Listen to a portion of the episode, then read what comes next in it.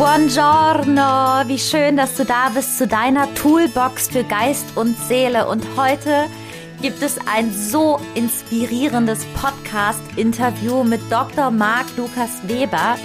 Marc ist äh, Coach und ist Experte, absoluter Experte in allem, was mit Gewohnheiten und Willenskraft zusammenhängt wie du Willenskraft entwickeln kannst, starke Willenskraft, wie du deine Gewohnheiten nachhaltig verändern kannst und wie du mit deinem inneren Schweinehund umgehst. Darum geht es in dieser Folge.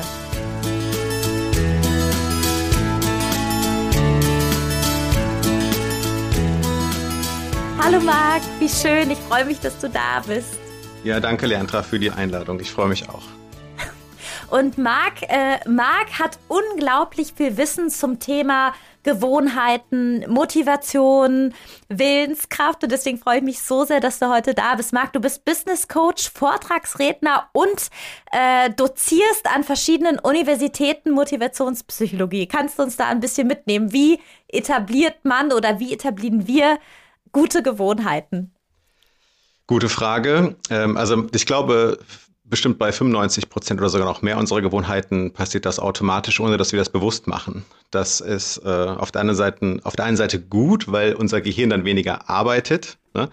Der, der Mensch ist halt schon ein Gewohnheitstier. Auf der anderen Seite ist es aber auch äh, ein bisschen bitter, weil unser, fast unser ganzes Verhalten quasi unbewusst abläuft. Das heißt, wir haben da gar keine Kontrolle drauf. Ich äh, mache mal ein Beispiel. Du ähm, kommst zum Beispiel jeden Abend in dein Hotelzimmer oder nach Hause und das Erste, was du machst, du guckst aufs Handy und chillst bei YouTube. So, das hast ja. du dir unbewusst angeeignet. Das ist keine äh, absichtliche Gewohnheit, aber das ist so passiert und jetzt äh, ja, hängst du halt viel auf YouTube rum.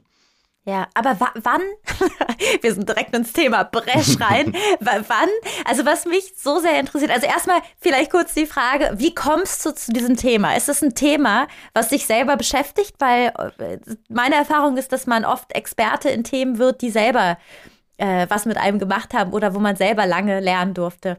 Mhm. Ähm, ja, das stimmt. Es gibt immer mehrere Wahrheiten und ich glaube, in diesem Fall ist das auch so. Äh, das eine ist, ich war ja mal Leistungssportler. Ne? Ich habe äh, geboxt. Was hast du gemacht? Äh, mhm. geboxt. Mhm. Also ich war Boxer, relativ äh, erfolgreich, also in, in, der höchsten Klasse in Deutschland. Und, ähm, und da, wenn man, wenn man in so eine Sportart kommt, und ich habe relativ, oder ich habe sehr, sehr spät angefangen, erst mit 19, ne, dann, dann musst du dein ganzes Leben quasi erstmal anpassen, so dass du diese Leistung erbringen kannst, die du erbringen möchtest. Ne, das fängt mit dem täglichen ja. Training an, das fängt mit deinen Gedanken an, die du hast, wie gehst du mit deinen Ängsten um, wie ernährst du dich. Also du hast unfassbar viele Aspekte, die du als Sportler dann irgendwie kontrollieren musst. Ne? Das mhm. heißt, du, du baust dir quasi oder du bist gezwungen, dir alle möglichen Gewohnheiten aufzubauen, die auf deine Sportart, also auf deine Leistung einzahlen. Das ist so der, äh, ich glaube, der fachliche Hintergrund, warum ich das interessant fand mhm. und immer noch finde natürlich. Hm. Und es gibt aber noch, noch einen sehr äh, persönlichen, dass ich, also mein, ich habe beobachtet, wie mein, wie mein Vater Opfer seiner Gewohnheiten wurde.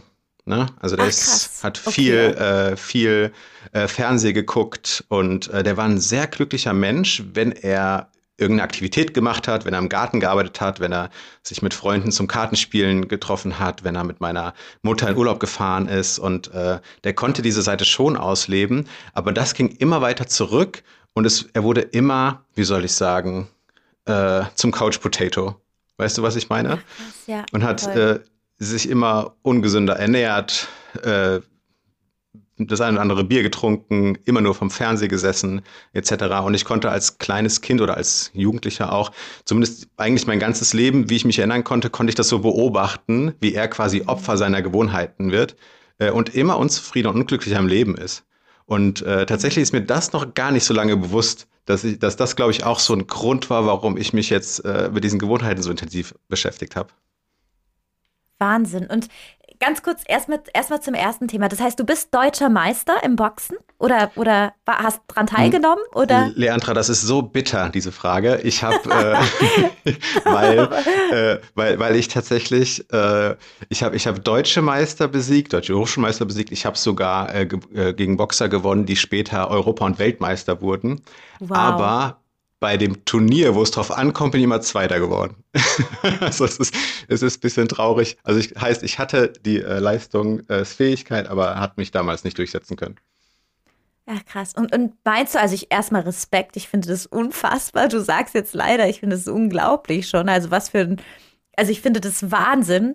Aber mhm. wa, was meinst du, warum du, also du hast jetzt gerade selber kurz gesagt, du, du hast es nicht, äh, also es hat sich wie so eine Mindset- äh, Sache gerade angehört. Meinst du, das hatte was mit dir zu tun oder mit deiner Leistung, dass du nur, nur, das hast du jetzt gesagt, Zweiter geworden bist, was ich schon unfassbar finde? Ähm, ja, also so im Nachhinein kann ich es relativ, relativ klar sagen. Ich habe, äh, also es war immer mein Traum, Boxer zu sein. Ich habe äh, das, ich habe davon wirklich geträumt. Ich bin jahrelang nachts ins Bett gegangen, habe mir das vorgestellt ne? und habe immer gedacht, oh, jetzt bin ich Boxer und jetzt äh, schaffe ich das alles. Und ich habe, das, das liegt daran, dass mein, dass mein, mein Bruder hat äh, mir als kleines Kind schon immer die Rocky-Filme gezeigt. Ich kann die heute noch auswendig mitsprechen und das wurde so voll meine Identität. Und ich war aber nie, war aber nie, ähm, war, war, war es quasi nicht, ne? Und, und ähm, ich habe dann tatsächlich erst mit 19 Jahren angefangen zu boxen. Das heißt, Ach, ich musste mhm. ganz, ganz viel aufholen und habe dann trainiert wie ein Verrückter, bis zu zehnmal in der Woche und äh, auch extrem hart. Ähm, und ähm, jetzt wow. im Nachhinein, jetzt im Nachhinein würde ich sagen, hätte ich fünfmal trainiert und dafür nochmal einen äh, Sportpsychologen besucht, der sich auch ein bisschen um den Kopf kümmert, ne? damit man die richtige Einstellung hat, ja, ähm, dann wäre ich, glaube ich, ein bisschen erfolgreicher gewesen. Wahnsinn. Das heißt, du hast schon mit ähm, 19 Jahren, als du dann angefangen hast mit dem Boxen und entschieden hast, dass du zu Me Meisterschaften möchtest, hast du dir dann schon anhand von, von Gewohnheiten eine Routine geschaffen, die dich so weit hat kommen lassen, so wie ich das verstanden habe. Ja, absolut, absolut. Und das ist, das ist so, so eine der, eine der ersten Erkenntnisse, auch die sich auch in den Forschungen zeigen, ist, je mehr wir etwas wollen, ne, wenn wir einen Traum haben und wir wollen unbedingt dieses Ziel erreichen, desto leichter fällt es uns natürlich auch unsere Gewohnheiten zu ändern. Ne? Ich, möchte, ich möchte eine kurze Geschichte erzählen. Ich hoffe, es ist okay, um, um diesen ja, Prozess, um diesen Prozess zu, zu, zeigen. Genau. Ähm, ich war damals 19 Jahre alt und habe ähm, bei Ferrero einen Ferienjob gemacht. Ferrero ist bei uns in der Nachbarstadt in Hessen ähm, und halt so Schichtarbeit und habe mir ein bisschen Geld verdient. Äh, und am Wochenende davor war ich bei einem Kampf von Wladimir Klitschko ne, in, der, in der Arena. Ich glaube, der längste Arena war das in Köln. Und dann ähm, habe ich mir das angeguckt und war halt am Montag wieder äh, an der Arbeit. Und dann haben wir so einen Pausenraum gehabt. Und da haben wir Pause gemacht und jemand neben mir saß da so ein älterer Mann, der hat die Bildzeitung gelesen. Und, äh, und ich habe halt gesehen, wie er die Bildzeitung gelesen hat. Und und dann habe ich geguckt, was, was, was passiert denn da, was liest er da? Und dann kam irgendwann die Seite über den Sport, über äh, diesen Boxkampf am Wochenende. Und ich war ja da und frage mich, warum. Ich hatte das Bedürfnis, ihm das zu sagen. Und habe gesagt, hey, ich war bei diesem Boxkampf da, äh, bei, bei Klitschko, war richtig cool. Und dann schaute er mich an und, und äh, fragte, und die Frage hat mein komplettes Leben verändert. Das ist kein Spaß, wirklich. Er fragte, bist du auch Boxer?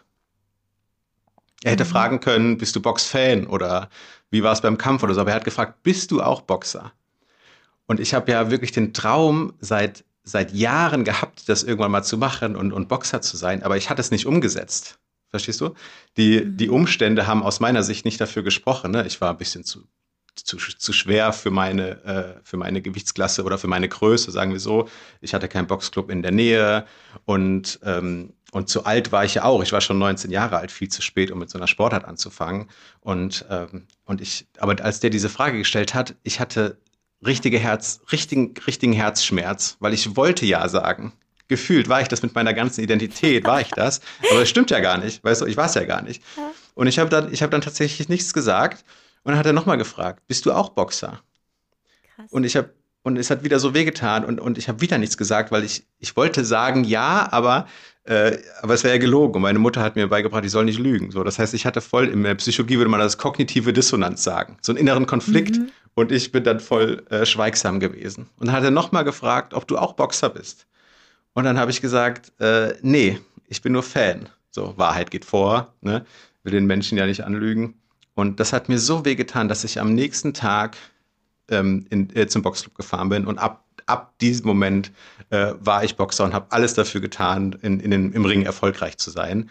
Ähm, und das, die Erkenntnis für mich dabei ist, die Umstände haben sich ja gar nicht geändert. Verstehst du? Ich war immer noch zu ja. dick, ich war immer noch äh, zu alt und der Boxclub war immer noch nicht in der Nähe. So, also die Umstände ja. haben sich gar nicht geändert, nur meine Antwort auf die Umstände haben sich geändert.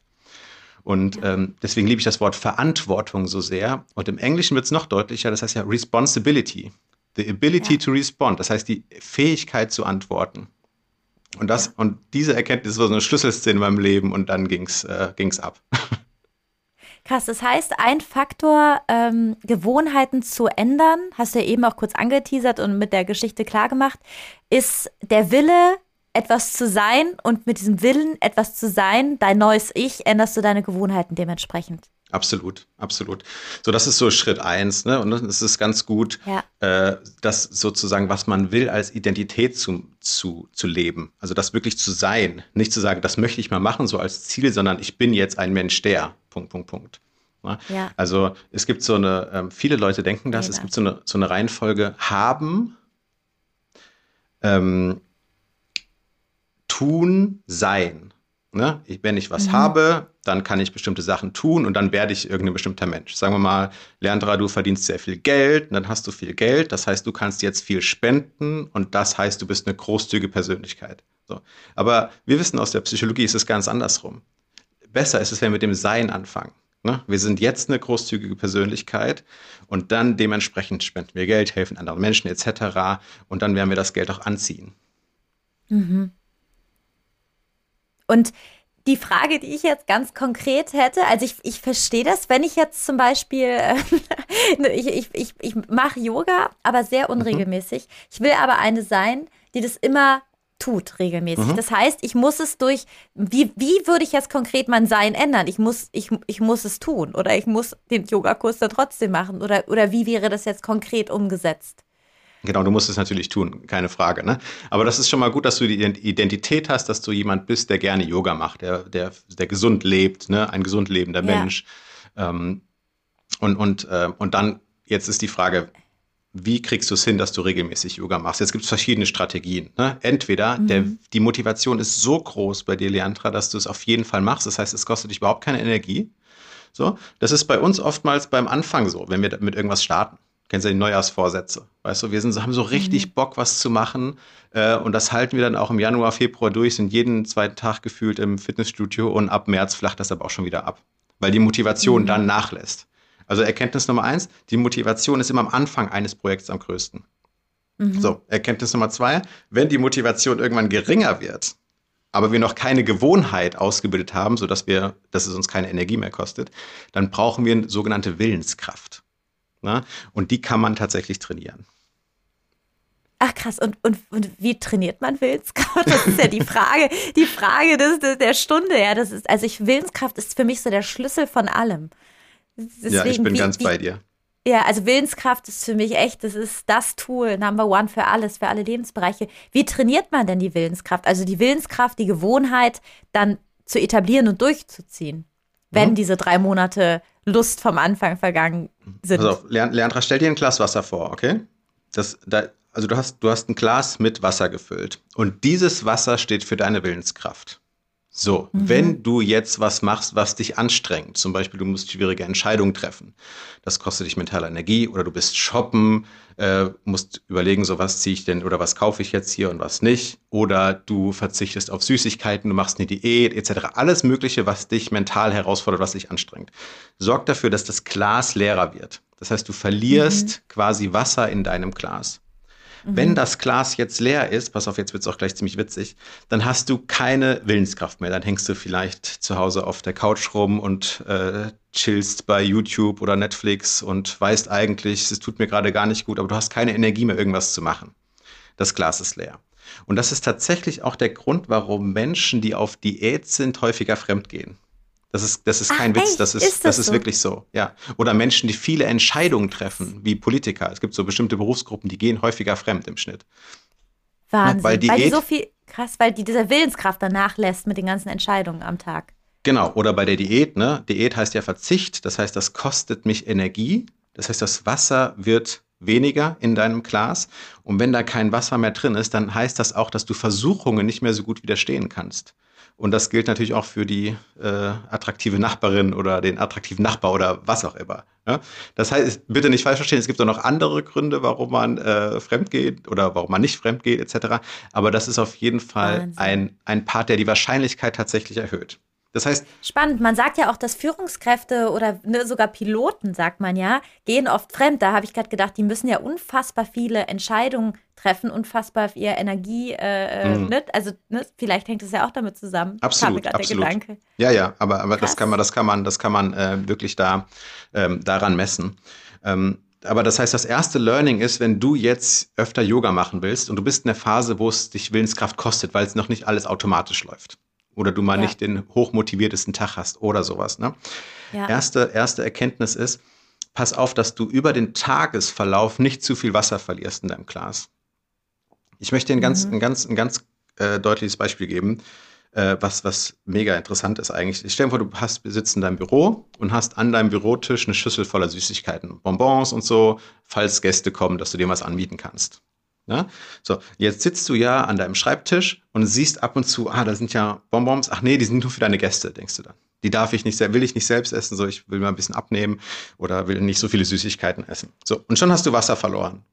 Ne? Mhm. Und dann kommt jemand rein und äh, sagst, hier willst du Bonbons, dann überlegst du wieder, soll ich mir auch ein, ein, ein Stück nehmen? Und dann sagst du wieder, ach nee, nee, ich will lieber abnehmen. Oder doch ein Keks, nee, mache ich nicht so. Und das alles das kostet Energie.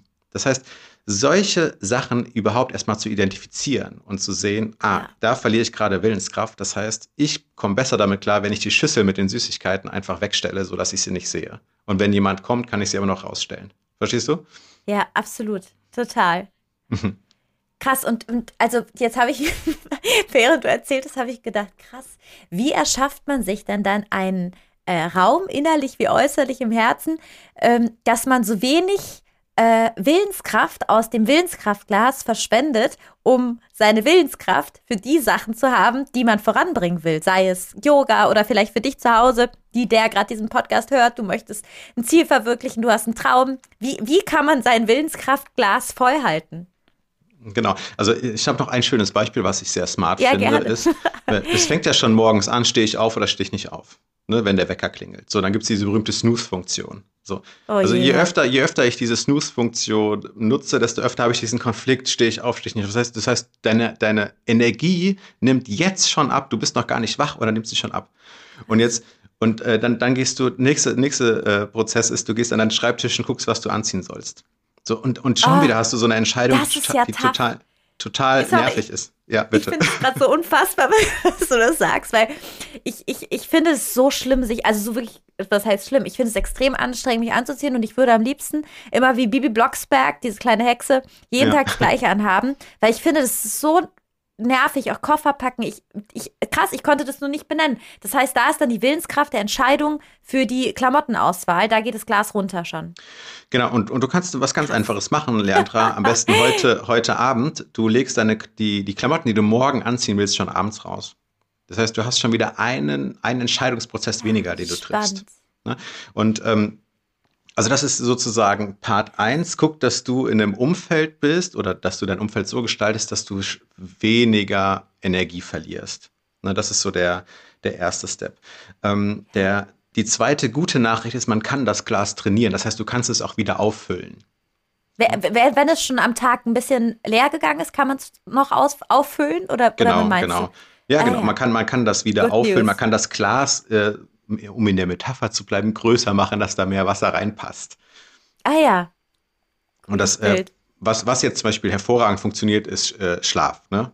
Weil morgens sind wir in der Regel ja wieder ein bisschen aufgefüllt. Wenn wir, deswegen sollten alle, die Lust haben, irgendwas in dem Leben zu erreichen, äh, auf jeden Fall dafür sorgen, dass sie gut schlafen ne, und mhm. ausreichend schlafen. Das ist, das ist wichtig. Das Glas füllt sich natürlich wieder auf.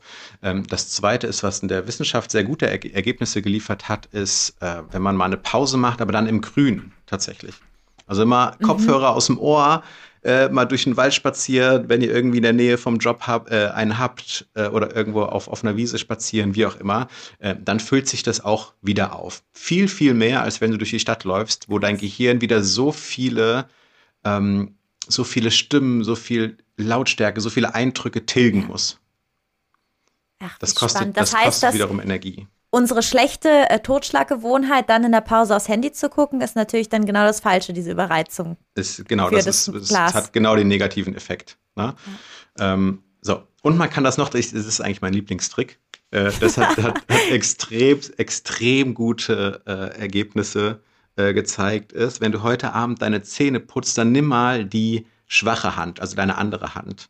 So, wenn du das jetzt machst, dann hast du dieses krasse Bedürfnis, wieder bist du Rechts- oder Linkshänderin? Äh, rechts. Genau, du? wie ich auch. Ich auch, genau. Äh, wie viele, wenn du das jetzt, ja, wenn du das jetzt mit links machst, du wirst mich heute Abend verfluchen, weil es so nervig ist. So, das heißt, du putzt dir mit links deine Zähne und du hast so ein starkes Bedürfnis, die rechte Hand zu benutzen, weil es ekelhaft ist. Aber halte das jetzt aus. Ne? Wenn du das jetzt aushältst, dann trainierst du dein, dein, dein Willenskraftglas sozusagen. Das Glas, das Glas wird größer. Und, Mega. Und, und, das und werde ich machen. Ja, ja. Oder, oder du kannst auch, du kannst auch bei, bei leichteren Sachen machen. Nimm die schwache Hand, wenn du die Tür öffnest oder wenn du die, wenn du zur, zur Tasse Kaffee greifst oder so. Ähm, auch, auch das ist schon so ganz, ganz effektives Training. Und ah, ja. geh nicht jeder, jeder Versuchung sofort nach. Weißt du, wenn du jetzt sagst, mhm. oh, ich habe mhm. jetzt diese Gewohnheit sofort oder jede Stunde fünfmal aufs Handy zu gucken, so wenn du das, das Bedürfnis hast, oh, ich äh, habe das Bedürfnis, äh, aufs Handy zu gucken, dann mach das gerade mal nicht und sag, nee, ich mache erst diese eine Aufgabe fertig und danach schaue ich aufs Handy. Und das trainiert mhm. tatsächlich auch deine Willenskraft. Das heißt, du hast viel mehr Wasser im Glas und bist am Tag über fokussierter, produktiver und tatsächlich, das ist eigentlich das Schönste, auch glücklicher. Warum meinst du, macht das glücklicher? Ich habe eben schon von Umständen gesprochen. Na? Also wenn wir, wir, wir Menschen haben ein Kontrollbedürfnis. Wir haben, wir haben drei psychologische Grundbedürfnisse. Das eine ist die Selbstbestimmung. Das ist jetzt gerade der, der, der, auf den ich hinaus will. Das andere, die erwähne ich zumindest kurz, ist äh, die Kompetenz. Ich möchte ja was machen, was ich gut kann. Ne? Mhm. Will das und, und das dritte ist natürlich die soziale Eingebundenheit. Fühle ich mich wohl in, der, in meiner Gruppe etc.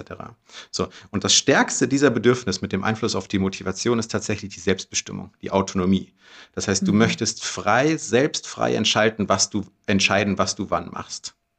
Und jetzt haben wir das Problem, wenn du, äh, Leandra, Opfer deiner Umstände bist und immer jedem Impuls nach, nachgibst, was äh, dein Bauch dir sagt, guck aufs Handy ähm, oder beleidige jemanden, wenn du wütend bist oder schrei herum. Also je öfter wir nicht mehr äh, Herr oder Frau unserer Handlung sind, sondern irgendwie fremdgesteuert werden, ne, desto unglücklicher ja. sind wir dann auch. Ach krass, also so eine Art Affektkontrolle, die glücklich macht. Ne? Willenskraft, Affektkontrolle. Das hast du sehr schön formuliert. Ja, ja. ich ich finde es so spannend. Also wow. Also auch für dich zu Hause. Ich, ich, ich kann gerade so viel mitnehmen. Ich bin freue mich gerade so sehr, dass wir sprechen. Du hast am Anfang äh, was gesagt, was ich auch nochmal aufgreifen wollte über deinen Vater. Hast du gesagt, dass er Opfergewohnheiten hat? Was, was sind Opfergewohnheiten und woran erkennt man sie? Ja, ähm, Opfergewohnheiten ist auch was äh, interessante Formulierung. Ich, ich habe eher so gedacht, er ist Opfer seiner Gewohnheiten geworden. Ah ja. ja? So, aber, so, aber ja, ich, weiß, ich weiß aber, was du meinst. Dass, ich meinte das ja. Okay, Opfer seiner Gewohnheiten. Op Opfergewohnheiten ja. ist, hört sich so richtig cool an, um einfach mal alle mit schlechten Gewohnheiten erstmal runterzumachen. Ja, oh Gott, also wir müssen eine, eine Sache noch, eine Sache noch äh, doch sagen, die, glaube ich, ganz wichtig ist, ist, wir sind keine perfekten Menschen und wir haben alle das Recht, auch mal unserem äh, Über-Ich, sage ich mal, nachzugeben. Ne? Also mhm. wenn, wir, wenn wir jetzt die ganze Zeit der perfekte Mensch sein wollen, dann verlieren wir einen Zugang zu was anderem. Ich rede immer von so einer Metapher, die wir haben. Wir haben also es ist einmal der Elefant, der steht für unsere Emotion und unsere Intuition. Und auf dem Elefant ist der Reiter. So, das ist so der rationale, ähm, der hat, der hat, der hat den Weit, die Weitsicht, den weiten Blick. Und was ganz wichtig ist, ist, beide sind wichtig für ein erfülltes Leben. Und wir konzentrieren uns aktuell in der Gesellschaft eher auf den Kopf, auf den Reiter. Ne? Mhm. Weil der weiß ja, was das Richtige ist. Der weiß, wie ich den Müll trennen muss. Der weiß, wie ich mich super ernähren soll und, und, und, und, und. Ähm, aber der Elefant ist ein ganz, ganz großer Teil von uns. Ne? Und deswegen, man darf sich auch mal was gönnen. Also äh, ich glaube auch, dass das ganz wichtig ist. Wir sind keine perfekten Menschen, wir sollten den Anspruch auch nicht haben. Ja. Ja, super spannend. Unglaublich spannend. Das heißt, ähm, der Reiter, der alles kontrolliert, was wären denn dann so Doings, um dem Elefanten auch mal eine Chance zu geben? Es gibt so eine, also erstmal ganz, ganz, ganz, ganz wichtig ist äh, die Unterscheidung zwischen was und warum. Diese Frage. So, was wir intuitiv machen, sagen wir mal, äh, du, ich weiß, wir beide sind ja Veganer. Ne?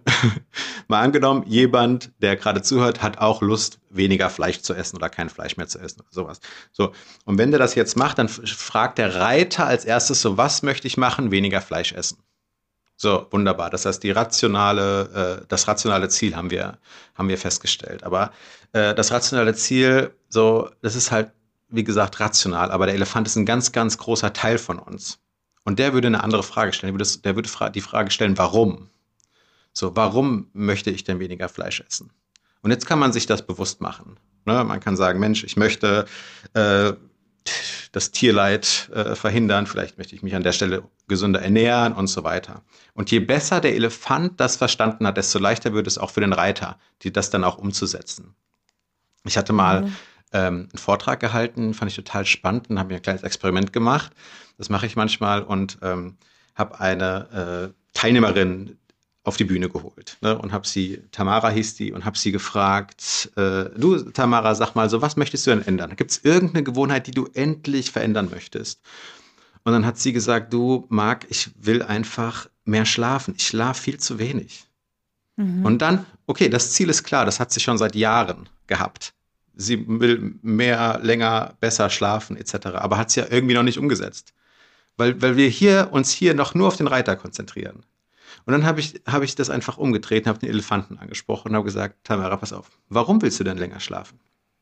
Dann hat sie gesagt, ja, weil ich dann am Tag äh, fitter bin und ausgeschlafener bin. Und dann habe ich gefragt, warum willst du denn am Tag fitter und ausgeschlafener sein? Also es wird immer tiefer, merkst du? Ja, und dann hat sie ja. und dann und dann hat sie gesagt, ja, äh, ich, bin Mutter von zwei Kindern. Ich, ähm, ich will, will ja für meine Kinder da sein. Ähm, und dann habe ich gesagt, ja, warum klappt das denn jetzt noch nicht so gut? Was, was ist denn da genau? Und da hat sie gemeint, Marc, und hat sie wirklich Tränen in den Augen gehabt. Ich habe das Gefühl, ich lebe eher neben meinen Kindern als mit meinen Kindern. Mm. Und dann habe ich nochmal gefragt, die Frage hätte ich mir sparen können, gesagt, okay, warum willst du mit deinen Kindern leben?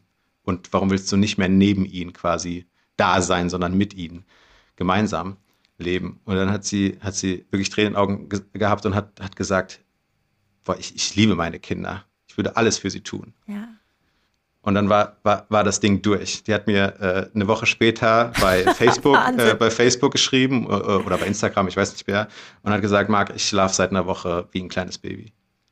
also. Wie krass, wie krass. Das heißt, es geht, ist also als Konklusio oder als Tool, äh, der Elefant und der Reiter, die zusammen sind unschlagbar, um Gewohnheiten zu verändern. Wenn, wenn, du, wenn du das, wenn du die beiden zusammenbringst, dann, dann, ist es, dann ist es wirklich unschlagbar, weil ich habe eben von der kognitiven Dissonanz gesprochen. Also wir haben ein widersprüchliches, äh, widersprüchliche Gedankenkognition, wie auch immer.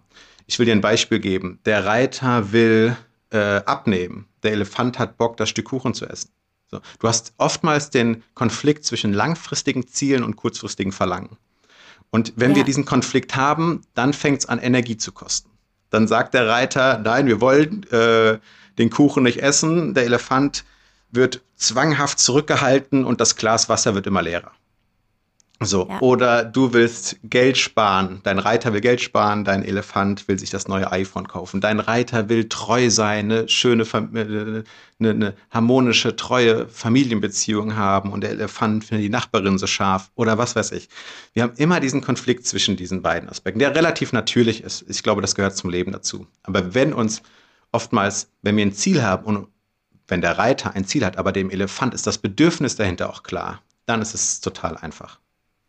Das heißt, ähm, der, der, der Reiter, der Elefant muss es verstehen, auch wenn er was anderes will. Wenn der Elefant es versteht, kann er es ändern. Ähm, ja, vielleicht nicht weniger verstehen, sondern eher wirklich fühlen. Weißt du, das ist schon, mhm. das ist schon so ein ja. bisschen deep. Und das wird nicht in jedem Lebensbereich gelingen. So, wenn du jetzt sagst, ähm, ich will jetzt äh, im, ab dem neuen Jahr jede Woche dreimal für eine Stunde joggen oder so. Aber das sagt ja. ein Reiter, weil er es irgendwie gelesen hat, dass es gesund ist und ein Elefant hat hart überhaupt keinen Bock darauf. So, dann ja. würde ich, würde ich überlegen, so, okay, stell dir die Warum-Frage. Ne? Guck, ob du das Bedürfnis bei dem Elefanten wecken kannst. Und das spürt man ja richtig, wenn da ein richtiges Bedürfnis hintersteckt. Und wenn nicht, ja. dann überleg dir, dass, ob du das überhaupt wirklich machen willst. Mhm. Punkt eins. Und Punkt zwei, äh, vielleicht ein bisschen in einem geringeren Umfang. Weil es gibt mhm. noch so einen mhm. ganz entscheidenden Aspekt, der jetzt psychologisch noch dazu kommt, ist das Selbstvertrauen. Also das Vertrauen in uns selbst. Wenn wir uns etwas vornehmen und es dann nicht machen, dann verlieren wir das Selbstvertrauen. Dann verlieren wir das Vertrauen in uns selbst, dass ich das, was ich mir vorgenommen habe, auch mache. Wenn du jetzt dich ja. mit, äh, mit deiner Freundin treff, treff, treffen willst auf einen Kaffee, ihr trefft euch morgen um 15 Uhr. So, und du kommst erst um 15.05 Uhr, hast du dir wieder einmal bewiesen, dass du dir nicht trauen kannst. Weil Verstehst ich nicht du? pünktlich war. Weil du nicht pünktlich ja? warst, ja. genau. Und ähm, je öfter wir uns das be äh, beweisen, dass man, dass wir uns selbst nicht trauen können, also unser Gehirn lernt so eine gewisse Art von Inkonsequenz. Ne? Sie weiß, okay, ich habe mm. gerade was zugesagt, aber ist doch unsicher, ob ich das überhaupt wirklich mache. So. Und, und je, je weniger unser Selbstvertrauen, desto weniger werden wir natürlich auch Gewohnheiten ändern können. So. Daher die, die Idee für den ja. ersten Step, macht die Anfangshürde erstmal ganz, ganz gering. Anstelle äh, dreimal jede Woche zu joggen für jeweils 60 Minuten, das ist ein Riesenziel für jemand, der das vorher noch nicht gemacht hat. So. Ja. Lieber dann zu sagen, oder ich sag's mal anders, das ist, das Ziel ist mega motivierend, weil es ja noch in der Zukunft liegt. Weißt du, ab Januar machen wir das oder so. Das, also es liegt in der Zukunft und deswegen fühlen wir uns da rein und denken, ja, so will ich mich fühlen, so will ich laufen, so will ich aussehen, so vital will ich leben. Aber je näher dieser Elefant diesem hohen Berg kommt, dreimal 60 Minuten jeweils, desto eher zieht er den Schwanz ein und sagt, ich habe keinen Bock. So, und dann boykottiert er das ganze Vorhaben. So. Und dann lieber zu sagen, hey Mensch, wir machen die Anfangshürde mal so gering, dass der Elefant sich da mal so ein bisschen rantasten kann. Ich gehe vielleicht erst einmal die Woche, nur einmal die Woche laufen und vielleicht erst mal nur zehn Minuten. So. Ja. Wenn ich dann länger laufen will, kann ich es ja machen, aber die zehn Minuten mache ich mindestens. Und dann meckert der Elefant nicht mehr. Weißt du, dann sagt er, ja komm, die, die ziehe ich durch. Und äh, dann steigert das wieder das Selbstvertrauen. Also das Vertrauen in uns selbst, dass ich die zehn Minuten auch wirklich jedes Mal mindestens mache und dann steigere ich das langsam. Und äh, ja, so ist es relativ simpel, tatsächlich eine Gewohnheit aufzubauen. Wow, boah. Also ich habe gerade direkt gedacht, krass, das will ich ändern, das. Ich werde mir jetzt erstmal gleich Reiter und Elefant auf, auf, aufschreiben, was die so wollen und da überall mal nachfragen. Hat ja. Gibt es denn auch ein Vetorecht vom Elefanten? Also, dass der sagen kann, nee, auf keinen Fall? Ja, ähm, ja, natürlich, der, der darf das machen, ähm, aber nur wenn, wenn, wenn er den ersten Step gemacht hat. Also ich finde so, also wir müssen uns überlegen, wollen wir wirklich die Gewohnheit aufbauen? Wenn du jetzt sagst, ich will Yoga machen, willst du das ja. wirklich, wirklich, wirklich so, äh, dann ja. müssen wir diesen Weg auch konsequent gehen. Ne? Aber wenn es sowas ist, ja, ich sollte mal, ich könnte mal so entweder ganz wenig davon machen oder gleich streichen, das ist mein Tipp. Sonst schaden wir, wie gesagt, unserem Selbstbewusstsein. Und, Wenn dieses ähm, könnte, diese Konjunktive, könnte, ja, hätte, wollte. Ekelhaft, ja. Dann ist ja und, auch der, der Reiter nicht stark genug, oder? Also, wenn es schon in so einem Konjunktivmantel daherkommt, oder? Ja, oder man merkt eben den Konflikt. Der Reiter weiß, was er, was er will, aber er, er weiß auch, der Elefant hat keinen Bock. Und deswegen äh, halten wir uns so Türen offen, um da wieder rauszugehen. Ja. Ne? Wenn ich jetzt, äh, ich hatte mal eine, äh, eine, äh, eine Bekannte, das, ich dachte, ich dachte, wir verstehen uns ganz gut und dann wollte ich äh, mich mit ihr treffen und also wir haben uns auch super verstanden. Ne? Und dann hat sie aber abgesagt, warum auch immer. Und dann hat sie gesagt, ja, äh, dann lieber ein anderes Mal. Ich so, ja, kein Problem. So, was hältst du denn dann von äh, nächste Woche äh, Sonntag? Und dann hat sie gesagt, ja, da habe ich wahrscheinlich dies, oh, da bin ich noch so ein bisschen unsicher und so. Und dann dachte ich, okay, äh, ich mag keine offenen Schubladen bei mir, weißt du? Ich weiß, offene Schubladen sind unabgeschlossene Kapitel, da weiß ich nicht, wo ich dran bin und so. Und dann habe ich, hab ich ihr geschrieben, du, äh, Lisa, der Name ist gerade erfunden, du Lisa, pass auf, äh, ich mache dir einen Vorschlag, dann, dann lass uns das, die Idee doch einfach verwerfen, wir müssen uns ja nicht treffen. So, ne? Das ist mir lieber, als das so vage zu halten. So. Und das hat die dann irgendwie so angetriggert, dass sie dann, dann doch wieder wollte. Und das war für mich aber so, ich, ich mag halt auch Menschen, die, die, äh, die konsistent sind, weißt du?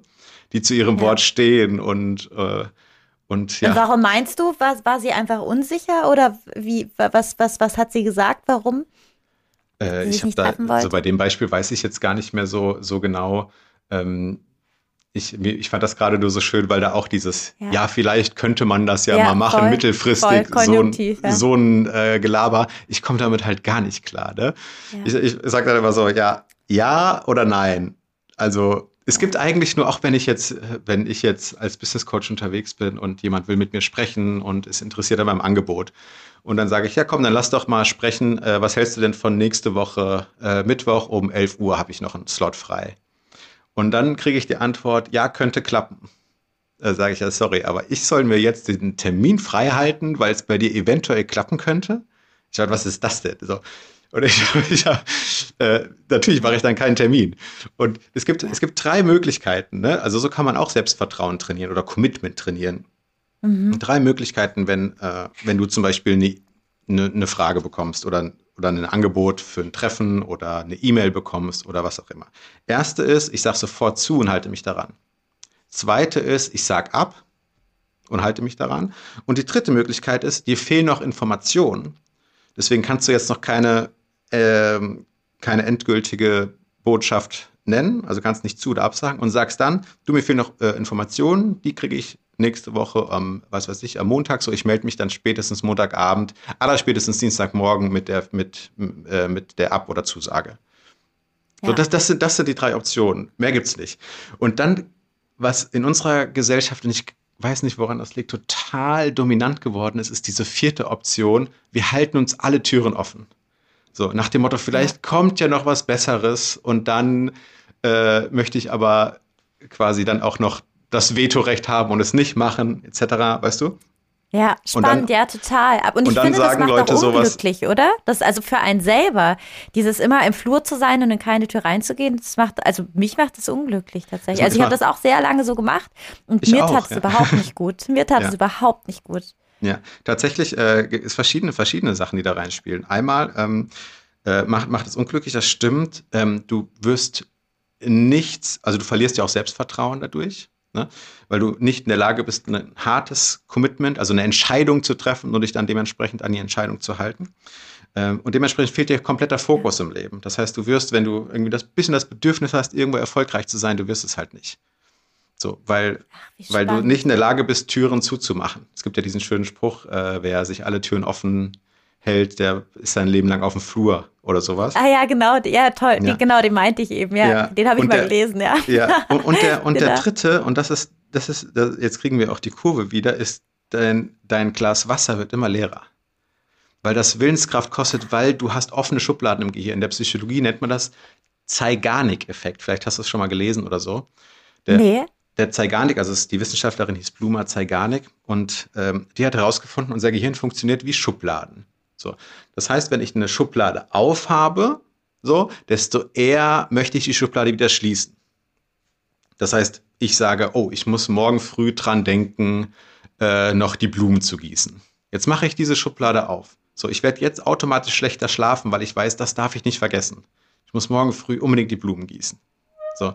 Und, und das kostet Energie. Also offene Schubladen kosten immer Energie. Ja. So, deswegen haben wir das Bedürfnis, die zu schließen. So, das kann man relativ simpel machen in dem Beispiel. Ich äh, schreibe mir einen Zettel, leg's neben, leg den Zettel neben das Bett, wo drauf steht, Blumen gießen nicht vergessen.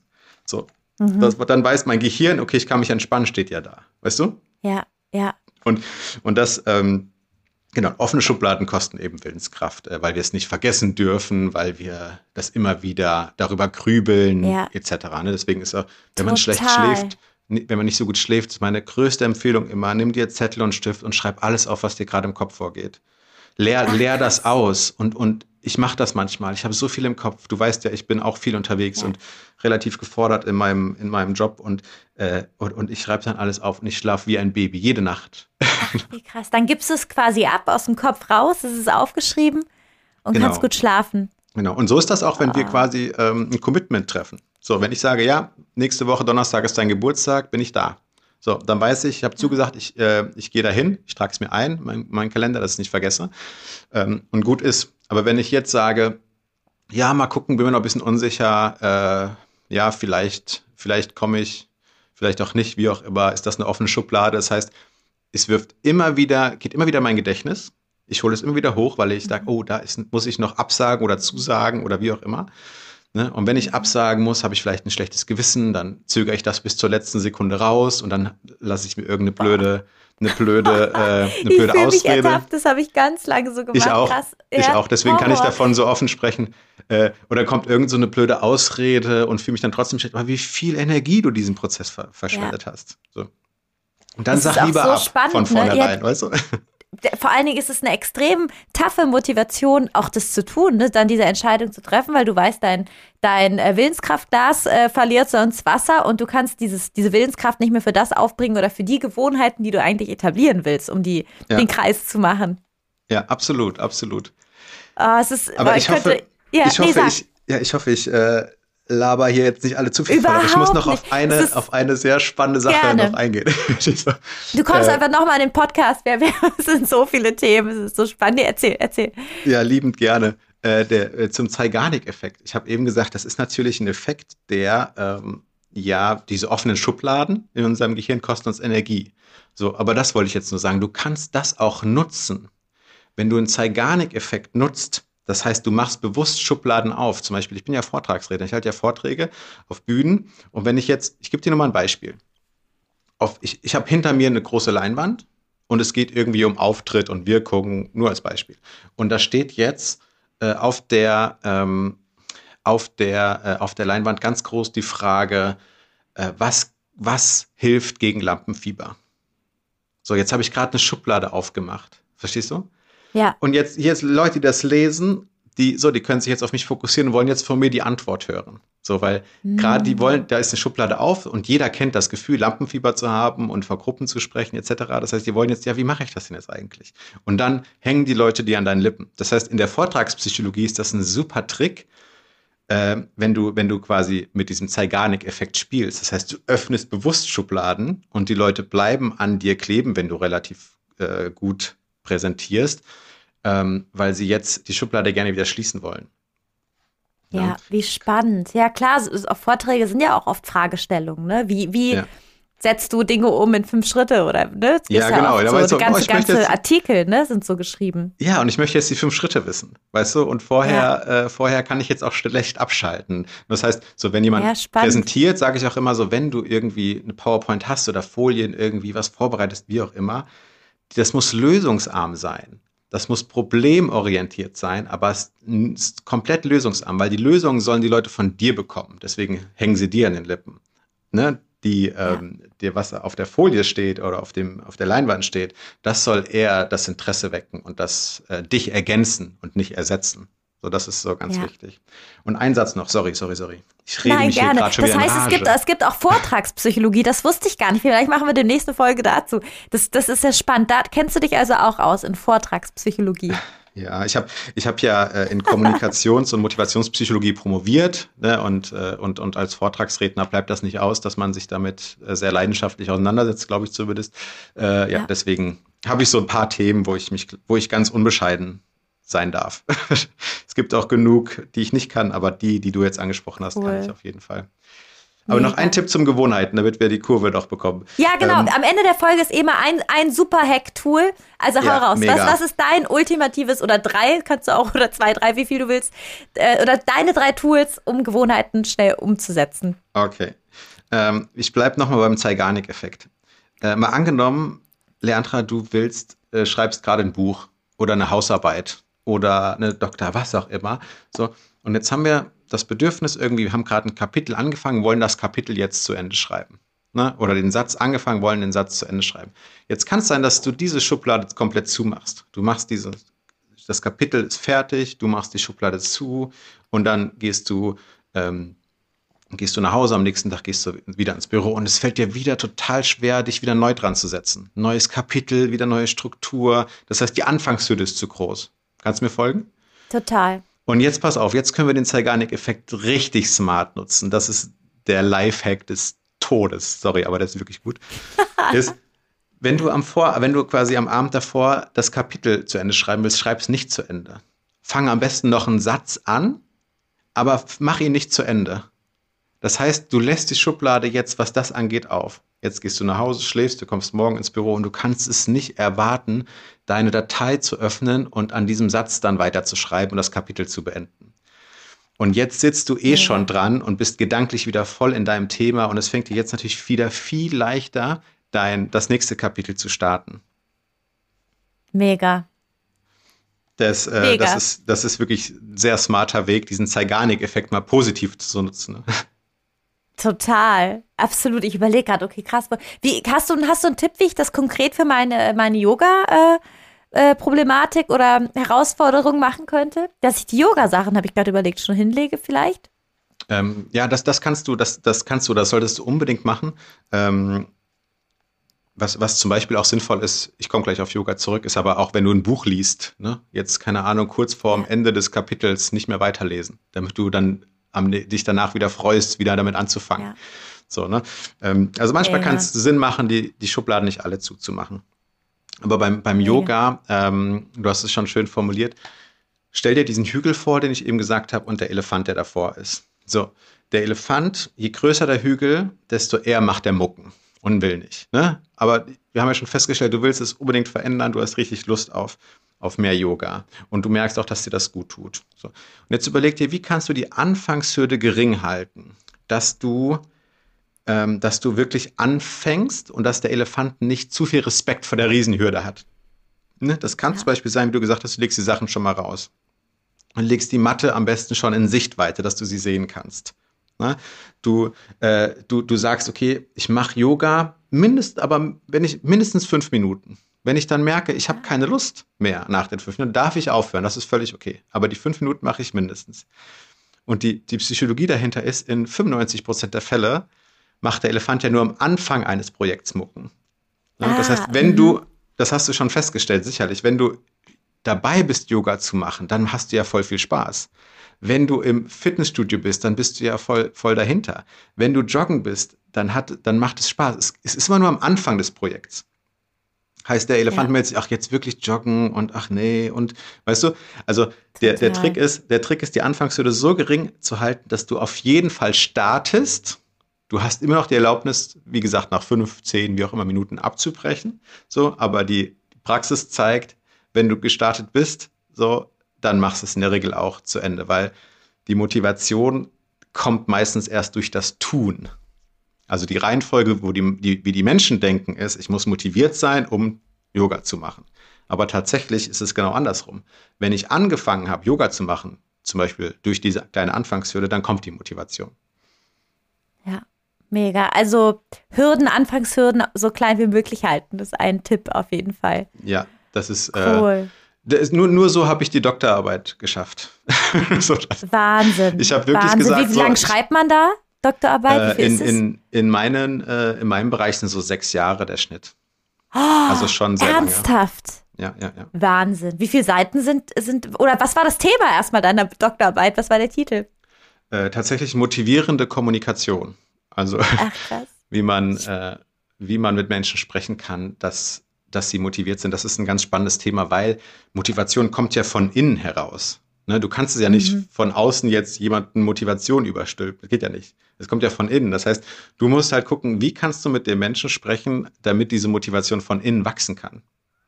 Ne? Ja. Und äh, ja, da gibt es äh, auf jeden Fall ein paar spannende Erkenntnisse. Ich habe sie auch schon ein bisschen angerissen. So einmal diese drei psychologischen Grund Grundbedürfnisse, ne? Autonomie, also Selbstbestimmung, äh, Kompetenz und soziale Eingebundenheit, ne, wenn die befriedigt sind oder die äh, befriedigt werden können, dann sind wir am, am, am motiviertesten. Mega, es ist so, ich, ich weiß gerade, ich denke die ganze Zeit, krass, okay, ich muss mir das merken, ich muss mir das merken. Ich finde es, Marc, vielen Dank. Das war, also es ist so voll, ich bin so voller Ideen. Ich denke gerade, krass, ich will alles verändern und vielleicht oh auch für dich zu Hause. nein, nein, das ist, weil ich, ich denke die ganze Zeit, krass, ja, er hat recht. Marc, du, ähm, bist ja Coach, du bietest Coachings an, du bist Vortragsredner. Ich werde euch alles zu Marc äh, in den Shownotes verlinken. Äh, wenn man jetzt äh, mit dir mehr zu tun haben will, was, was kann man dann tun? Äh, liebend gerne auf, äh, auf Instagram folgen zum Beispiel oder auf LinkedIn. Das sind so die, die Profile äh, oder die Plattform, wo ich, wo ich viel unterwegs bin, ähm, wo ich dann, also unter der Voraussetzung, man hat nichts gegen, gegen Kaninchen. Ich habe zwei sehr, sehr süße anhängliche Kaninchen, die, die finden da auch manchmal ihren Platz auf meinen Profilen. Ähm, aber da kann man auf das jeden stimmt. Fall gerne mit mir in Kontakt treten. Cool. Ja, Marc, dann vielen Dank. Es war toll. Ich bin hoch motiviert. Also du merkst, es hat direkt gewirkt. Und ja, vielen Dank für, für das Interview. Ja, lieben Dank, äh, Leandra. Noch eine Sache, nimm dir bitte jetzt nicht so viel vor, ne? Lieber eine Sache und die dann konsequent, sonst klappt es nachher nicht. Wäre schade. Okay, ist gemerkt. Ich danke ja. dir. Ciao. Ich ciao, danke ciao. dir auch. Ciao, ciao. Ich hoffe, du konntest aus dem Interview genauso viel mitnehmen wie ich. Ich bin hoch motiviert und ich äh, verlinke dir alles zu Marc in den Show Notes und wir, wir hören uns nächste Woche. Ich freue mich riesig. Alla prossima. Sei una luce. Du bist ein Licht. Deine Lea.